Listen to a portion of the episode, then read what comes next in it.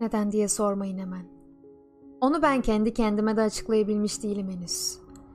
Kişinin ihtiyaç duyunca aramasının binlerce çeşidi olmalı. Aradığımızın ne olduğunu biliyorsak arayacağımız yer bellidir. Bakınırız ve onun işaretlerini tanımakta güçlük çekmeyiz. Sıkıntı kollarını göğsümde kavuşturmuş. Soluk alırken genişleyip daralan kaburgalarım. Zamanın boşuna ve nedensiz geçtiğini biliyor. Çoktandır yabancı bir cismin kalbime sürtünmekte olduğunu biliyorum. Yine de biri çıksa, nasılsın dese, alışkanlıkla iyiyim diyeceğim. Ne taze bir ölüye sahibim, ne felaket geçirenlerim var. Dedim ya, oturuyorum öylece. İyi ki etrafımda kalbimi tanıyanlar yok. Bu durumda ona bakmak zordu. Huzursuz kımıldayarak ondan kurtulmaya çalıştım. Fakat bakışımı tutmuştu. Ondan ayrılamıyordum. Tekrar karşılaşacağımız takdirde sorularını ikinci kez tekrarladığını bilerek düşündü mü der gibi bakışlarının öğrenmelerine duyulan güvensizlikle yine alay ederek tekrarlayacağımı düşünüyordum. Bu belki de devam edecekti ama seni hissettim. Evet, bakıyordun, yanılmamıştım. Bunu hissetmemden ne kadar önce başlamıştım bilmiyorum ama bakışlarımız karşılaşınca kaçtın, önüne döndün. Ve dönmek için zamanın vardı. Fakat dönmemiştin. Omuzlarından bana dokunup kaldığını anladım. Görüyordun, beni hissediyordun ve o zaman başladı. İşte yine bir şey var. Bakıyordum sana. Şimdi bir şeysin benim için. Varsın. Fakat bocalıyordum. Dedim ya işte, bocalıyorum. Her insanın başkalarının bilmediği, görmezden geldiği gizli bir görüntüsü yansır kendi içine. Bu görüntü çırpıntılı bir suya vuran gölge gibidir. Kendi içimize eğildiğimizde kendimizi her an aynı biçimde görmeyiz. Sürekli kıpırdayan duygularla oynaşan o sudaki aksimiz bize bazen zaaflarımızı, bazen gücümüzü, bazen eksikliğimizi, bazen fazlalığımızı gösterir. Sürekli değişen o çalkantılı gölgeyi alır. Onu herkese göstereceğimiz bir resim haline getirmeye uğraşırız. İçimizdeki kıpırtıyı, gölgeyi dışarıya, aklımızın fırça darbeleriyle değiştirip kıpırtısız bir tablo olarak yansıtırız.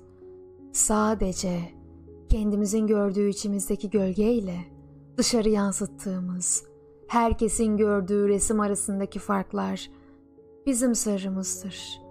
Başkalarını inandırmak belki daha kolaydır. Ama kendimizi inandırmak asıl zor olan odur. Gördüğümüz gölgenin, beğenmediğimiz kırılmaların gerçek olmadığına, beğenmediğimiz her kımıltısınınsa gerçek olduğunu inanmamız için başka birinin yardımına muhtacızdır. Bizi sevecek, bizi içimizdeki yansımanın görmek istediğimiz tabloya uygun olduğunu inandıracak birine ihtiyaç duyarız. Beğenmeleri yetmez bizi. İkna etmeleri, sevmeleri gerekir. Kendi gerçeğini bilen, gören, hisseden ve bu gerçekten kurtulmak isteyen insanoğlunun tek tedavisi başkasının kendisine duyacağı sevgidir. Dünyadaki bütün insanlar arasından bir tanesini seçeriz bizi, bizim çırpıntılı ve değişken bir gölge değil, iyi boyanmış, güzel ve çekici bir tablo olduğuna inandırması için. O insanı nasıl seçtiğimizi bilmiyorum. Kimin o insan olması gerektiğine nasıl karar verdiğimiz en azından benim için bir meçhul. Her zaman merakla baktığım ama asla çözemediğim bir bilmece gibi durur bu soru önümde. Kimi Niye seçiyoruz? Bunun yeryüzündeki her seçimi açıklamaya yetecek tek bir cevabı olduğunu sanmıyorum. Bilemediğimiz birçok algıdan süzülen bir sezginin bizi bu seçime götürdüğünü düşünüyorum. Bir şey bize senin içindeki sürekli kımıldayan kuşkulu gölgenle dışındaki resmini birleştirecek, teke indirecek olan budur diyor sanki.